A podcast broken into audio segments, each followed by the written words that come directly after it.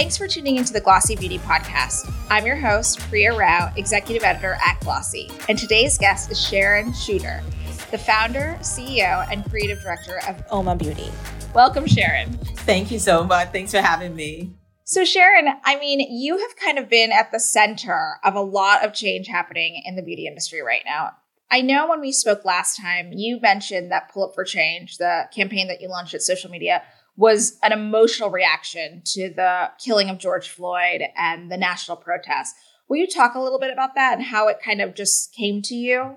Yes, I think for me, you know, firstly, we've been talking about this for years, right? We've been talking about this for a long time. The lack of that's why I even set up my brand to, to, in the first place because it was frustrated with the lack of inclusivity. But it wasn't just, and I think I said this a lot two years ago when I uh, or a year and a half ago when I launched my brand when I was saying it wasn't just about the inclusivity and lack of products. For me, it was always let's go to the root cause. That's how I, I always see things as cause and effect you know, there's no point us all screaming about the effect if we're not talking about the cause. The only way we can change the effect is talk about the cause.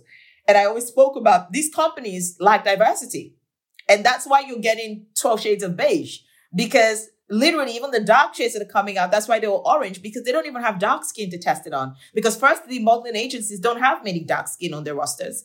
You know secondly they don't even have the people in the office to actually test it on. So they literally use pantone and swatches and literally just copy whatever another brand who's done you know fashion fair have dark shades. Okay let's just take fashion fair and just copy the shades and release it. So until fashion fair released 50 shades they ain't got nothing to copy you know? And that was why when fenty had 40 okay now there was something to copy. So then everybody launched you know 40 shades of foundation. So, so so these issues has always been started from within the organizations. Now, fast forward to right now in 2020 with George Floyd's murder, the murder of um, Ahmaud Arbery, you know, um, everything that happened leading to the second wave, because I call this the second Black Lives Matter movement. But something changed this time. I think two things changed. One, we were in a pandemic, everybody was at home.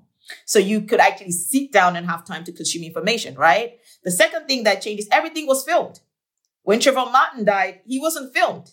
So there was also, you know, some people could have the benefit of doubt that maybe it's not as the media are making it. Maybe there's two sides to the story. When Amadou Diallo was shot 41 times for getting a wallet out of his pocket, that wasn't filmed. That wasn't filmed. So you couldn't see it. But this time everything was filmed. George Floyd was the final straw because we saw it. We saw the cop just casually with his hand in his pocket while snuffing the life out of a human being who peed himself and cried for his mother, right? So for the first time, everybody saw the humanity because now there was no excuse. You could see they beat him up in the car. You could see four people on top of a person who's not fighting back. So for the first time, there was no argument. And then people also saw the law trying to like go, yeah. And it's like, why you not didn't arrest those guys yesterday, you know? And so I think for the first time, the world sort of stopped because the world was already paused. COVID-19 had paused the world, right? People weren't running in and out and just glimpsing the news anymore. People were consuming in its entirety. And I think for the first time, the world actually agreed and said, you know what? Okay, yes, maybe there is a problem. And so for me, that was all emotional. For us, this was real. We were out there trying to make change only to come back. And then you see brands doing performative activism, you know? Oh, we donated a million dollars. Oh, we donated a hundred thousand dollars. Oh, we put in a black square up for Blackout Tuesday. And for me, it was like, this is such a unique opportunity in time. For the first time, everybody's willing to go, let's, let's dismantle this system once and for all, right? But how can we dismantle the system when people who are playing a big role in it are there pushing, passing the buck to somebody else? We don't have anything to blame. How can you not see that in this moment? How can you not see the role that you have played in this? How have you not seen the role you've played in marginalization? How can you be looking? I mean, look at some brands that are pulling up right now with zero black employees, zero. And you walked around your office for years and it felt normal to you. You know what I mean? And I'm like, okay, this is a good chance for brands to actually self reflection is key. And that's why we took this campaign public, right? Self reflection is key. You know, you cannot say fix, you cannot help an alcoholic until they realize they're an alcoholic, right? There's no, there's no way. For a lot of these brands, this is just, uh, you know, Nike, don't do it. All of them, it's performative, right? Because they don't feel it. I mean, we saw the numbers. Nike's leadership team, 72% white, get to VP level and above is 77% white, right? How can those people feel it? When you're dropping your don't do it campaign, what do you know you're telling people not to do? Right? Don't do it. Meanwhile, your organization is white and you're telling other people don't stay silent. Meanwhile, where is Nike in all of this now? That now that we're asking for real action, Aren't they silent? Didn't they release a campaign telling people not to be silent? And so for me, I was done. I was just like, I am done with this. Something has to change. And to be honest, the only people who can drive change right now are consumers. We can't drive change. So Sharon, go back a little bit because, you know, I spoke to you a few days after this launched. And, you know, you were, some brands had not even pulled up yet. Ulta, I don't believe, had pulled up yet where you sell. Yes. Um, you have an exclusive partnership with them in the US. Um, so were you expecting the firestorm that ensued? Because not only were brands responding and, you know, giving their numbers and statistics, but some brands were again being performative or muddling the message and not realizing the onus was on them. Mm, exactly. Look, I think for me, that's why I go like this was an emotional thing for me, right? At the time I set this up, I was not thinking about anything other than change other than something has to give. There was no what, how is this going, brand's going to react? Are they going to pull up or whatever? It was just, we have to do something, right? And this needs to happen. Transparency is the only way we can drive change. So at the time, my whole head was, how can we drive transparency? Everybody's out there ranting. Can we stop ranting and actually put something into action, something that is actionable, right?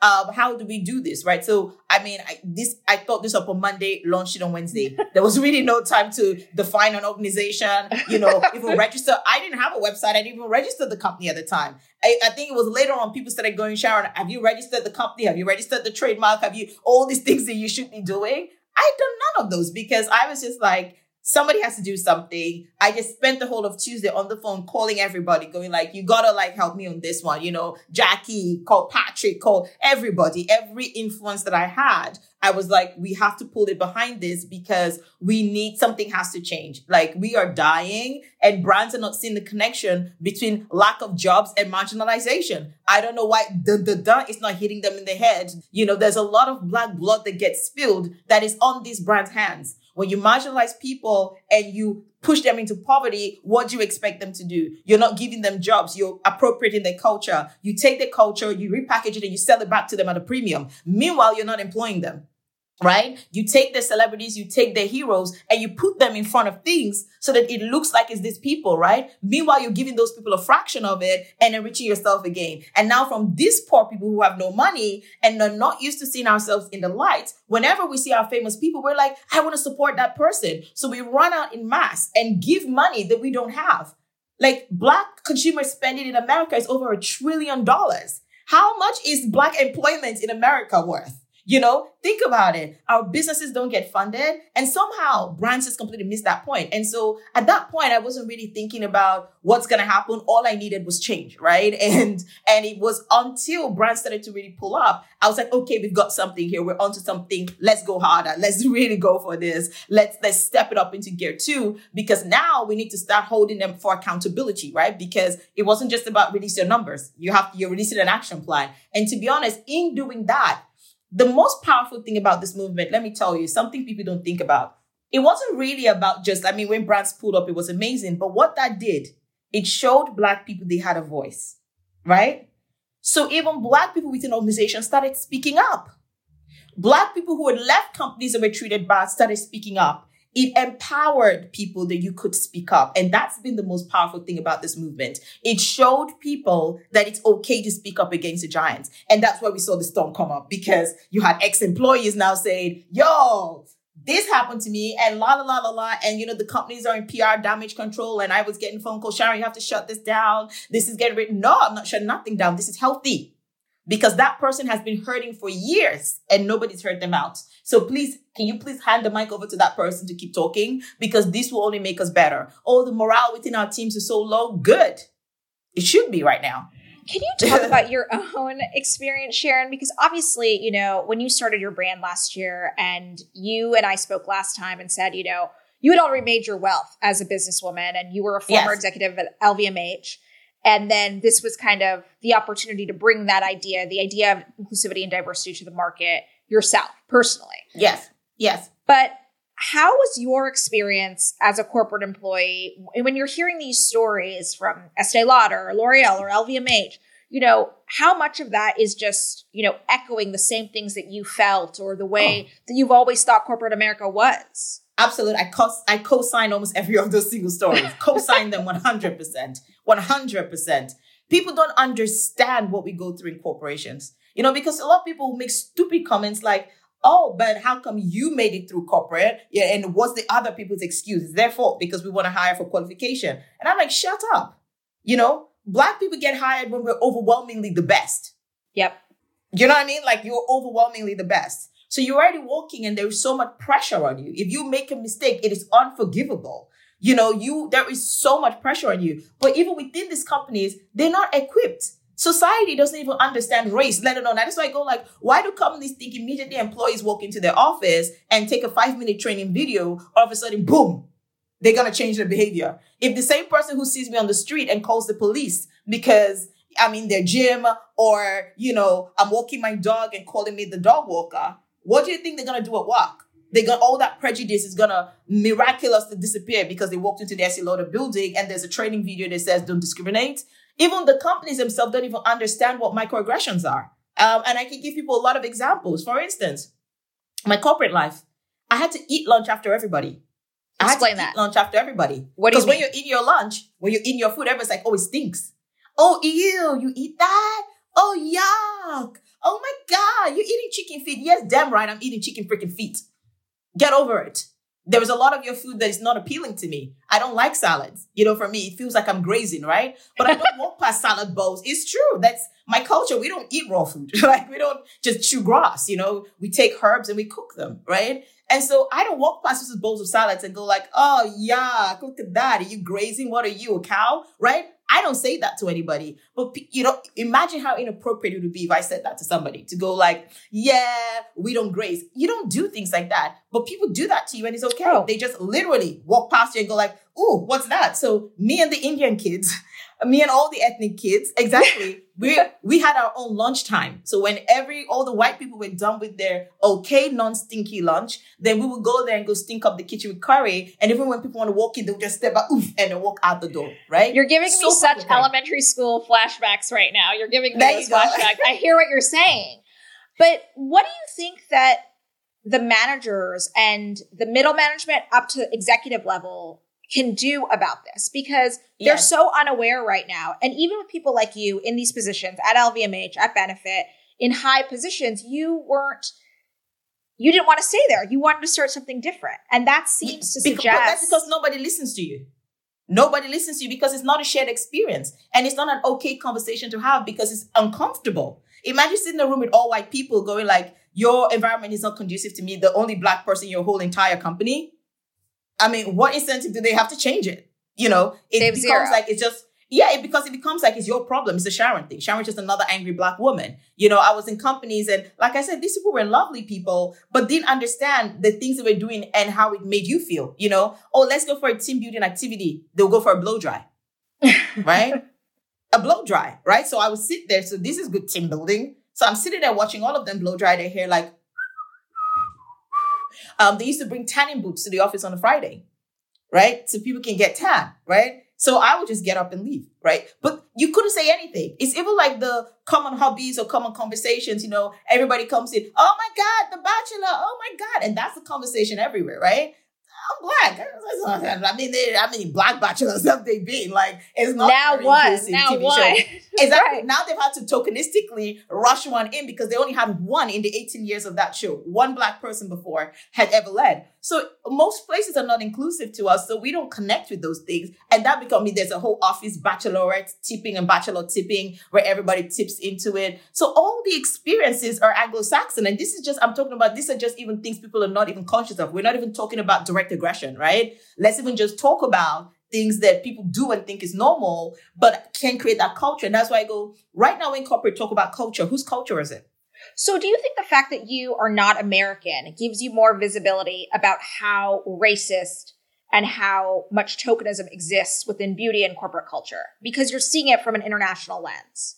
Um, I think you, for me, obviously, I've experienced it in Australia. I experienced it everywhere in the world, right? So it's it's not an, um, racism is not an American issue, and I really need people to understand that. Racism is not an America issue. It is intense in America because of the history of slavery, uh, segregation, and all of that, right? So you have that intensity of it, and also the volume of Black people here um, also creates that intensity. But racism happens everywhere. But I think one of the reasons why I can speak up is that I'm I'm neutral, right? I walked into this country. I've only officially moved to America since January since January. So it allows me, I have no allies. I have no people that I have to, you know, keep them feeling good about themselves or whatever. I have none of that. I can just come and say things for what they are. I can just come out and just say the truth without, you know, oh, I'm going to hurt my friend's feelings because, you know what I mean? I, I can just, you just got here. But also, it is true that it does help to have fresh eyes. Um, and for me, the other thing that propels me is I see the same pattern every single place. I'm from Nigeria, right? Look at what the, the white people did in my country. They created my entire country. My country did not exist. It was manufactured and by cutting out borders from different countries because the person felt like that way. So we have a country where there's over 154 languages. People have nothing in common. What I mean, nothing in common, nothing. So we spent 60 years fighting each other because Nothing. The language is not common. The culture is not common. Nothing is common other than a white man just going, boom, you exist now. This is what you're going to be. And you're going to be called Nigeria because you're around the Niger area. That was the only logic for that. Oh, and you've got oil here. So we really want that oil. So give me some of that. So it's, it's, you see the effect of colonialism. You see the fact that we don't know our history even in Nigeria we don't know our history because our history was completely rewritten and it was lost. So when you come from that culture, and I knew that back home, nobody educates you on that. We don't learn slavery back home. It's not in the curriculum. Everything is whitewashed from your books, right? So I saw myself go through that journey coming from Nigeria. And when you come from there, you see the white man is God. The white man is king. The white man is hero. The white man came and saved us. We were savages. We were eating each other until they came in and then boom, let there be light and there was light. And they brought the Bible and they brought God and they brought church and they put in our hands and they shipped our people off to America, right? And, and everywhere else in the world. So you don't know that. We don't even know anything that West Africa was the, a lot of slaves were taken from there. We didn't know that growing up. Nobody teaches you up to today. Go to Nigeria on the street and see the impression they have about the Brits. It's very high. It's very good. People will even use words like Nigeria went downhill immediately the Brits left. That's the education we get, right? So coming out of that education, moving to Australia, starting to see that, starting to see myself get lost in assimilation, right? Because I was told you can't carry braids. It's career limiting in corporate. You know, the, all the aggressions to me. Like I was sitting in a meeting once with a CEO. We were presenting. First time I met this person, and he was staring at me to the point I thought my, maybe my boobs was open or something, but I couldn't look down because I didn't want to embarrass everybody. You know, that awkward thing girls have. Um, because he was just staring at me. He was and shocked so to see you. After I finished presenting, he literally looked at me and his question was just, do you tan under the sun? That, that was literally his question. Not everything I just presented to him. Purely, do you tan under the sun? What was um, it in um, reference to? Nothing just literally, I was presenting numbers. We're trying to sell you something. He was a retailer, the CEO of a retailer. I was just telling you how great what we can do and what we, how our business plan is going to be like that. And literally the first time I've met you in a room full of all white people, you're sitting there staring at me. And then you just like, do you burn under the sun?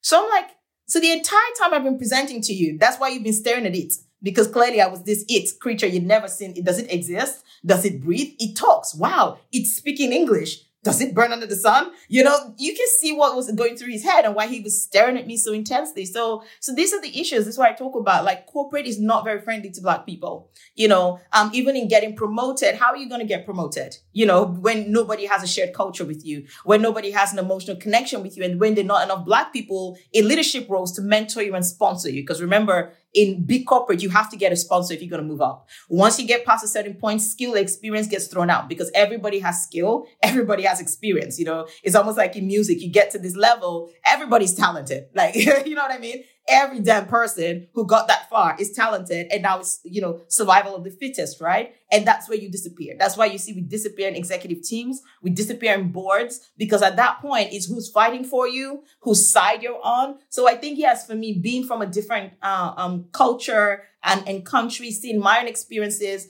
being from africa going into australia seeing the experience of a black person in Australia and then coming to going to UK, seeing the experience of a black person in the UK, coming to America, seeing it, there was consistencies everywhere. And I was like, look, at the end of the day, to the world, black's black. You're just another Negro, regardless of where, you know, so, and, and, and, and so for me, when I came in here, it was easy, one, to see for what it is, to have enough frustration. I'm 33 years old now. I've had discrimination from pretty much as long as I can even remember. So it's just balled up. It balls up to the point, like I said, now I can be more vocal about it because I have little to lose. All I can lose is my business. And like I said, I didn't start my business to be a billionaire. I didn't start that. That was part of my activism. It was part of me using a platform to speak up against what was going on. So I don't have the fear of some and Nike's not going to give me a contract. I never had a contract with Nike. You know what I mean? Or or um Ulta going to remove me from their shelves. Let them remove me from their shelves. I don't care. I'm not here to be rich. I'm here to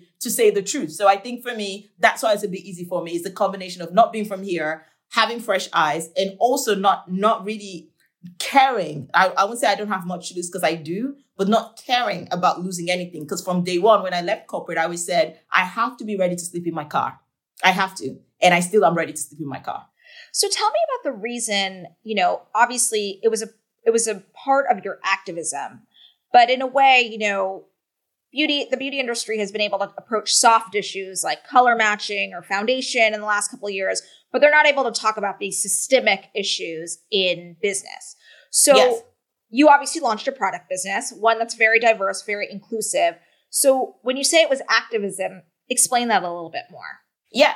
So when I launch my range, if anybody looks through my collection, there's stories. I tell stories. I don't just throw products out there. Every single product has a purpose and a story and a meaning behind it. And I focus a lot on those, you know, other than just, oh, here's a damn lipstick is great, whatever, right? You can get lipstick from anywhere. They're great lipsticks, but through my lipstick, my badass icon range, I curate stories of these bomb ass black women who stood for something. You know, they're well behaved girls seldom make history. They made history because they weren't well behaved. They stood up for something, you know. On my grid is one of the few grids you see very controversial things that I post. Like I posted Eartha Kitt and a picture of her with her um, toes dipped into the water and asked my followers what was wrong in this photo. And a lot of them didn't know. And we educated them back in the time. You could not do that. That pool was drained when she was done because of her toes dipped in it. So just that toe dipped in that pool was defiance because at, back in the day, you know, there was segregation. Black people couldn't be in the same pool with white people, right? So we tackle issues like that. We're not just about, oh, look at our foundation shades. You know, we tell people story about, you know, um,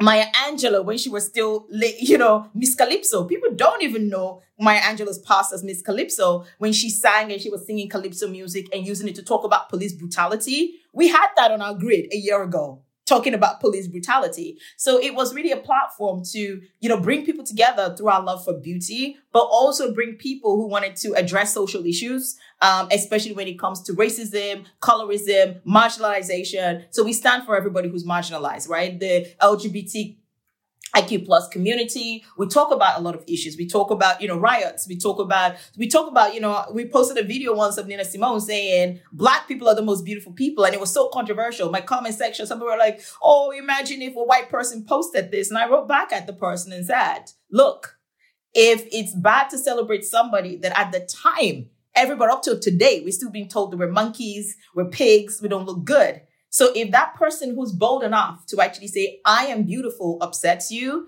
then you really need to check your privilege, period.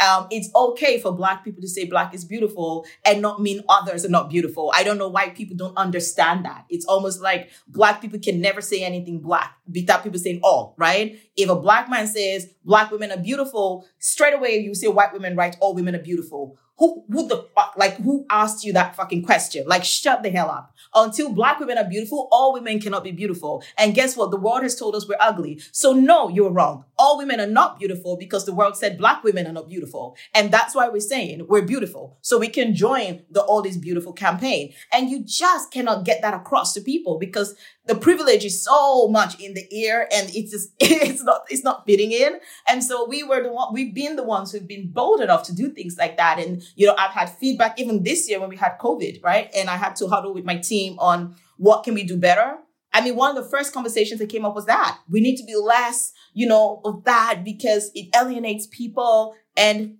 Your I own employees said this to you. Your own employees yeah. were worried about alienating customers and retailers. Yes, exactly. And what do you because say?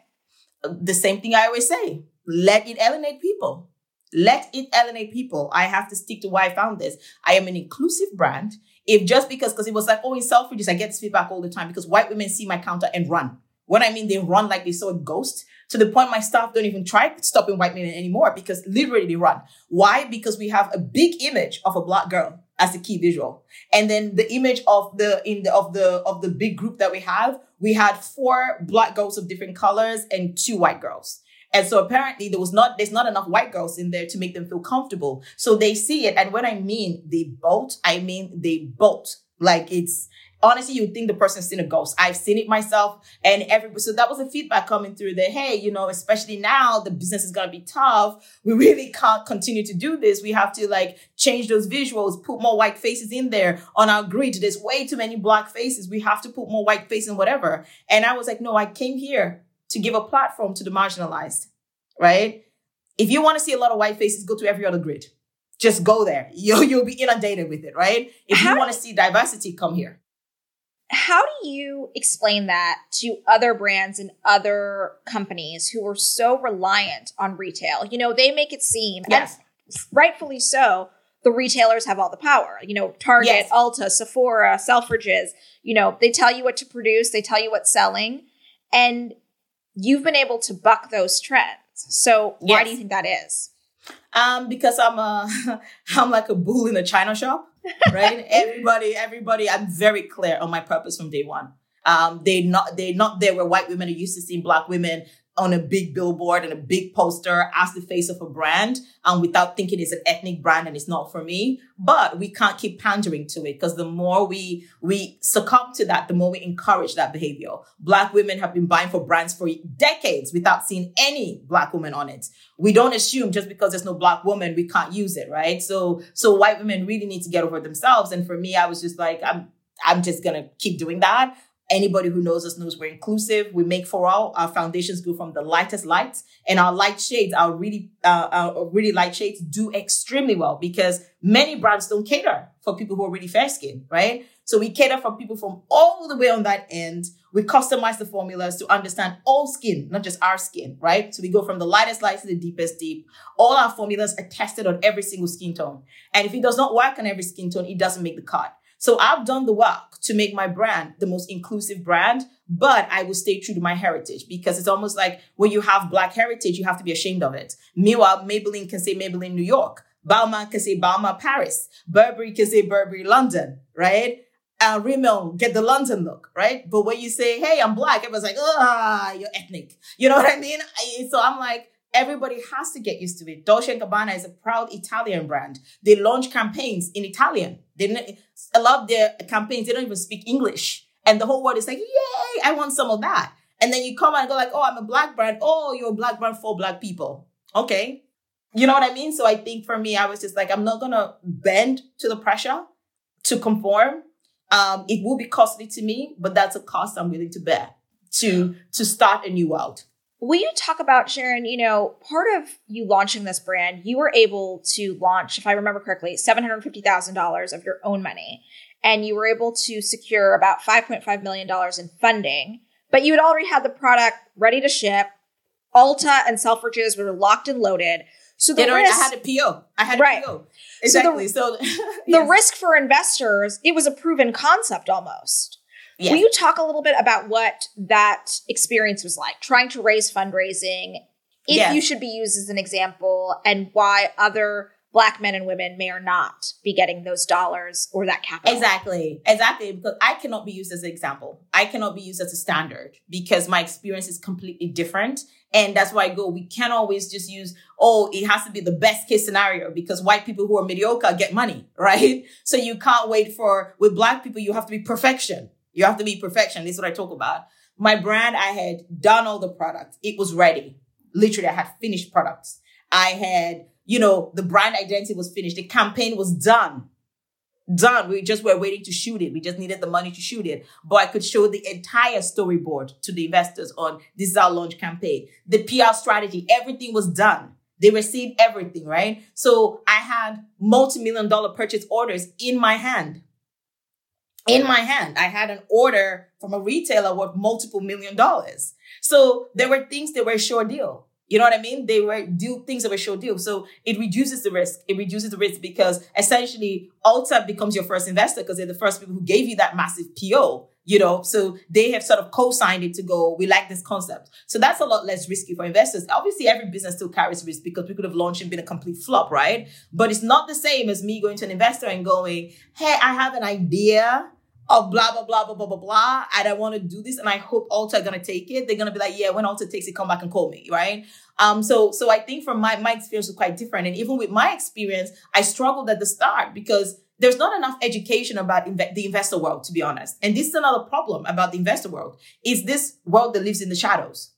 It lives in the shadows. You either know it or you don't know it. It's like, how do you find an investor? It's all through introductions. How do you get that first introduction when you're just a person who lives in nowhere um, with a great idea? How you do you even know how do you know what fund to go to? How do you know what an early stage fund is, what an angel investor is, what a family office is, what a VC is, what a private equity firm is? There is so much confusion around the whole investment ecosystem. And that's a huge problem. It's a big problem. People don't know. I didn't know. And I've, I've, I've been in this industry a long time. So what did I do? My first mistakes, I first went to the big funds the massive funds because those are the ones that you hear about, especially me being in corporate. Now they wasted my time for six months. What I didn't realize is they don't invest in pre-money businesses. Like pre-money means you have not made a dollar yet, right? Wasted all my time on them. And I actually found success the immediately I got connected into like the angel kind of early stage investment because according to somebody, they were like, you were fishing in the wrong pond. You know, immediately I came to the wrong, the right pond, I raised money within three weeks,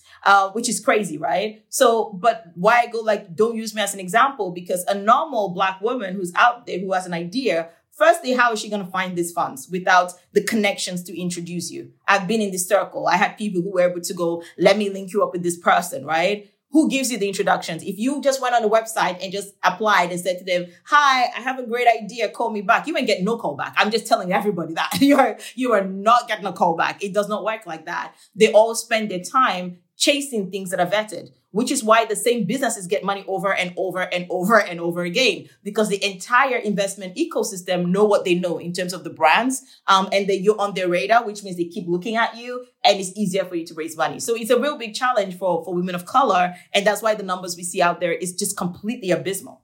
Why do you think that the founders who have gotten a lot of attention prior to this moment were very much the same kind of archetype if they were women? You know obviously white obviously of a certain pedigree, you know, these lifestyle brands that appeal to everybody, but maybe appeal to no one.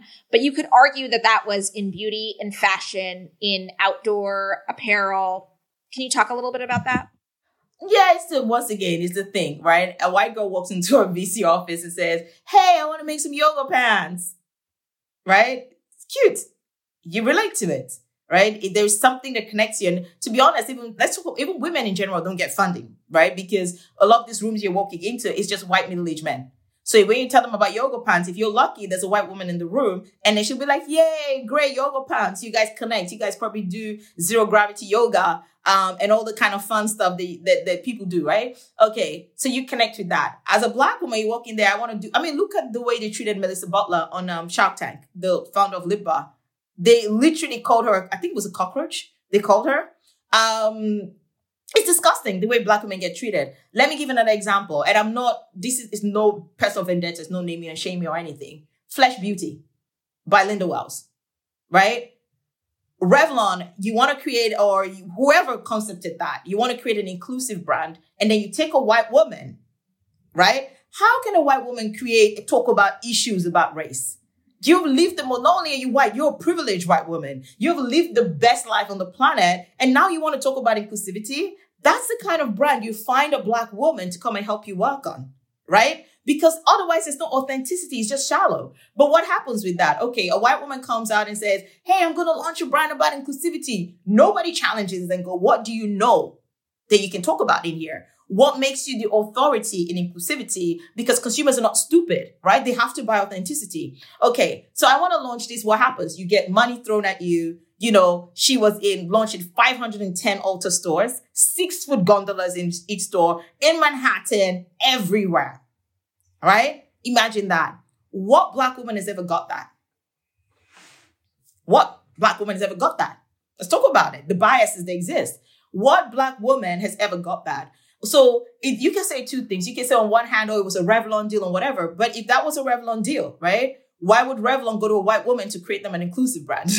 there are many black women out there that you could have gone to to help you with a, with a brand like that. Okay, you could have gone, okay, this was Linda Wells' idea that Revlon was co-signing and obviously Ulta and everybody co-signed. At some point in that equation, you wonder, and this is what I said immediately I saw that launch. I was like, this is interesting to be honest, as a black woman, it was, it was a bit offensive to me because I was like, once again, white privilege talking about our pain. It, it, was just, it just, it, and black women reacted that way. A lot of, I mean, I remember the first post that they did to announce the brand, they had about 75,000 comments of people just mad about this stuff, just going, this is, because I mean, even the launch campaign was, this is what Band-Aid used to look like. This is what crayon used to look like. It's like, that, that's the stuff you're going to talk about? When you're talking about lack of inclusivity, this is as far as you can think Band-Aid and crayon and crayon color.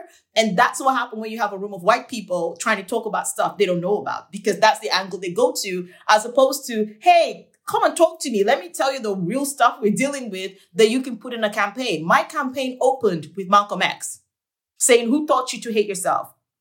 My campaign celebrated Black culture in its entirety. I shot it in Lagos. I shot it at the shrine of the great Fela Kuti, right? So there's so many things that other people don't know, but when the Black community see that, they're like, this is legit.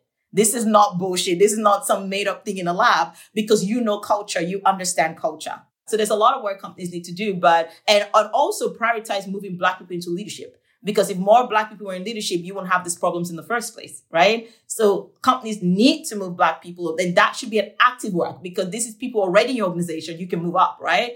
They need to make a conscious effort within the next six months to develop black talent and move them into leadership roles because they're the ones who are going to start fixing all these problems for you in the long term. You know, the more black voices there are in the company, the more you're not going to need to have this conversation because they will tell you we cannot have a culture that does that because it makes me feel this way and everybody like me feel this way. So they have to prioritize on getting more black leaders, more black people into the executive teams that are not chief diversity officers, by the way. They, you know, talk about the chief diversity officers and these diversity boards that are popping up at Lauder, at Shiseido, et cetera, et cetera. You know, many times these are roles that are either are new roles for the company and they're hired by and they are filled by black employees who may not worked in beauty or may not have been part of the organization before or they're part of the organization and they have another job so do you think that these boards and these people are really able to implement change like who are they reporting yes. to how much power do they have Exactly. That I think that's a critical question. How much power do they have? So I think any company who's implementing this board, you have to make sure that they have power. The second thing is you have to bring a chair that's not from your company. Period. It's very important you bring in fresh eyes. Very, very important. It is, and I see this happen a lot. If they're just taking someone from the organization, you're black, go and chair this organization. That that person has been within your ecosystem. The person is afraid of you, right? You have to bring somebody who has nothing to lose. And in that regard, I would actually say you should chair it with an advisor, not an employee because an advisor has no reason to mince words with you. An advisor would tell you this is crap, right? An employee would never tell you this is crap because they're an employee. They have an incentive to keep their job. You know what I mean? So I think um, these committees should be chaired by credible advisors and you can have employees in there right because you you must have employees in there because you the advisors need to understand your culture right but you need that fresh eyes and you need people who don't feel like they they they their life depends on you like they, they they're reporting to you you know what i mean? You need them to have the autonomy to be able to tell you what needs to be done and hold you accountable to do what needs to be done as well you know uh, without being afraid of you. Like i said who do not care that I'm sitting there talking to the board. I'm just telling you what needs to be done. And it needs to be done without any, oh, but this is, you know, in corporations, there's worship for the executive teams, right? Oh, this is so, so, so, so person. Oh, that's Jean Paul not coming. Oh, everybody clear the elevator. You need to bring somebody who does not care, who does not care or doesn't even understand that you clear the elevator when the CEO is coming in. You know what I'm saying? So is McKinsey going to come on board at one of these companies? No, Do you bullshit. expect that? no, that's bullshit. No, like, I know, but I'm just waiting for that. Exactly. That's why I go like real people. This is not thing that now should be a consultant heaven. That's what companies do. They'll just throw two million dollars at Bain, throw two million dollars at McKinsey, um, throw five million dollars out there because these are the kind of numbers these, these consultants charge you to do any um, business improvement. Forget that. Bring real people to solve it. And if you're pulling your teams into this team, please either pay them more or reduce their workload because it's not fair that they fix your problems for your corporate gain um, whilst having to do their jobs and do this at the same time. You know, it's too much work for them. So diversity boards are good, but you need to make them somewhat independent because unless they're independent, they do not have power to really implement change because they answer to you. So they're going to give you the answers that you want to hear. And that's something that every big company should be thinking of right now. So, Sharon, when you think about the accountability of this going forward, so everybody's pulling up, or a fraction of people are pulling up, yes. and the numbers are out there. So, what state, what kind of stages need to be set forth for these companies to actually produce change? Because I mean, if you think about the yes. beauty industry and you think about sustainability goals for every, for instance, those are all in 2025 or 2030. Nothing, no one knows what's happening from yeah, week none. to week, month to month. Yeah, we're getting them to pull up again in six months. So one of the things that we've been uh, trying to like solidify, we know that this is not going to be a moment. We want to do it every single year, twice a year, because it has happened twice, not once. And so we want to like create national pull up days, um, where it's a we have lip, national lipstick day national brow days we may as well do something that's useful. And one of those days should be in black history month because obviously that's a time a lot of conversation is around the black history. And i think there should be a second time that's probably around july obviously giving it a, a really good six months to run. But yes we will have two national pull-up days where where every company just knows without us coming to tell you pull up you just know I, on that day, we're all going to stand in solidarity with the black community and update the black community on on what we've done. So we're working on that and just trying to work out what the date's gonna be um, to make sure it doesn't clash with anything because there's oh there and National Dog Day, Pet Day, Take Your Friend to Work Day, Sister really Day, important Friendship stuff, Day. right? You know right. what I mean? So I'm like, let's carve out national days for the black community and co-sign that and have uh, once we create those days we're going to circulate a petition to all companies to sign and agree that they agree that on this day they will stand in solidarity with the black community they will release their numbers and not only that, they will share the progress that they've made or lack of progress um, and update on the work. Because yes, in six months, some people wouldn't have made much progress. That's reality. Um, especially right now in COVID-19 era. You know, there is a lot of, there's a lot going on. We're in a recession right now in America. There's a lot that's going on. And we understand that, but we want to see that you're actively working to it. And that's why this is not a one-off conversation, one-off social drive, and then we walk away. Now we got, we, we, we ain't going nowhere. Um, so we want to establish two national days where all companies um, pull up for the Black community and let us see. So, yeah.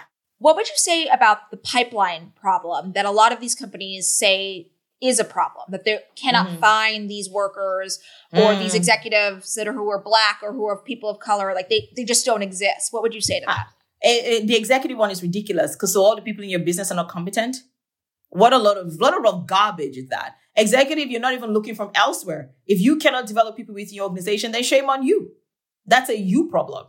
Nobody's born an executive. Everybody's developed into an executive. And it's our job to find the potential and talent in people and develop them into those roles. So if you're saying in your organization you're not finding black people who are good enough, then shame on you. It's an absolute shame on you. So I cannot help you with that because that is your problem. That is your bias problem. And maybe you should invest more in your black employees to develop them so that they're capable of taking executive roles. The pipeline question is ridiculous too. How many of these companies have relationship with HBCUs? Think about it. In America, there are freaking colleges and universities that black. So it, it's like, it's stupid. Like, how can you say I wanted diversity, but never thought that maybe the colleges that house diverse people, like literally those colleges are majority black, you don't think to go recruit talent in from there and start grooming them before they've even graduated. But every day you're going to Harvard and whatever. So you want to go to Harvard and go like, hey, can you give me a black student? You can't do that, right? But there are colleges and universities the black students go to because they feel comfortable there. A lot of kids who can even go to Harvard choose not to go to Harvard because they're like, I don't want to be the odd one out. You know, I would rather go to a HBCU where I can feel okay and I can feel like a human being. So firstly, where, where, so talk about pipeline issue. How many of them are investing in that, right? They're also quick to give money to NAACP and Black Lives Matter for PR. how many of them are funding scholarships and educational program to also fund people going into university? How many of them, they have a lot of cash.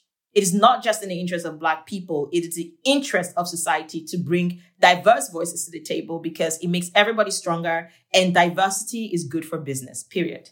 Last question, Sharon. Are you optimistic? Yes, I have to be. I'm a dreamer.